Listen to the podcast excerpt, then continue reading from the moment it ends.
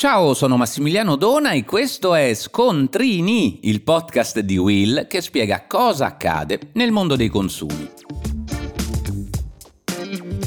Torniamo a parlare della spiaggia. In un precedente episodio di Scontrini ho ricordato alcuni dei nostri diritti, ad esempio il libero accesso alla battigia.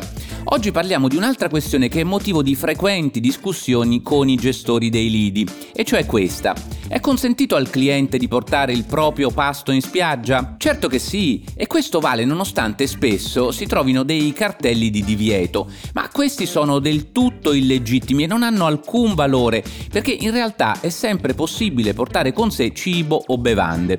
E questo vale anche se si è clienti di uno stabilimento che ha un suo ristorante.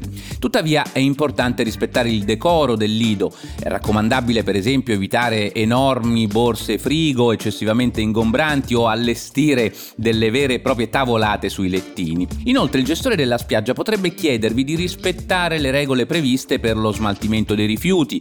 Esistono dei lidi plastic free oppure regole di sicurezza. Alcune spiagge non consentono ad esempio l'uso di bottiglie di vetro. E naturalmente nessuno può perquisirvi all'ingresso dello stabilimento. Lo dico perché leggiamo spesso sui giornali simili assurde ricostruzioni. Le perquisizioni sono vietate e possono essere effettuate solo in determinati casi previsti dalla legge e da parte delle autorità competenti. Ovviamente sta al nostro buon senso trovare il luogo adatto per fare uno spuntino all'interno dello stabilimento. Ad esempio, per ragioni di sicurezza, ovviamente si deve lasciare libera l'area in prossimità delle strutture di soccorso e questo per garantire al bagnino lo spazio necessario per raggiungere rapidamente il mare attraverso la corsia di lancio in caso di emergenza. Prima che me lo chiediate, questa regola sul cibo portato da casa non vale anche per le piscine.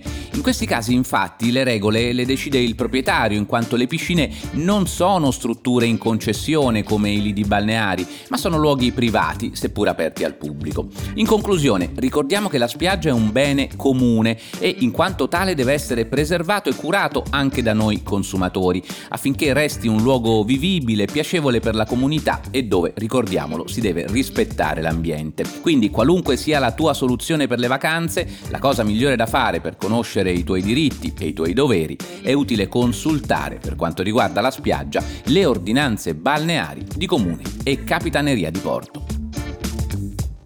Per oggi è tutto, ma puoi ascoltare gli altri episodi di Scontrini sulla tua piattaforma di podcast preferita.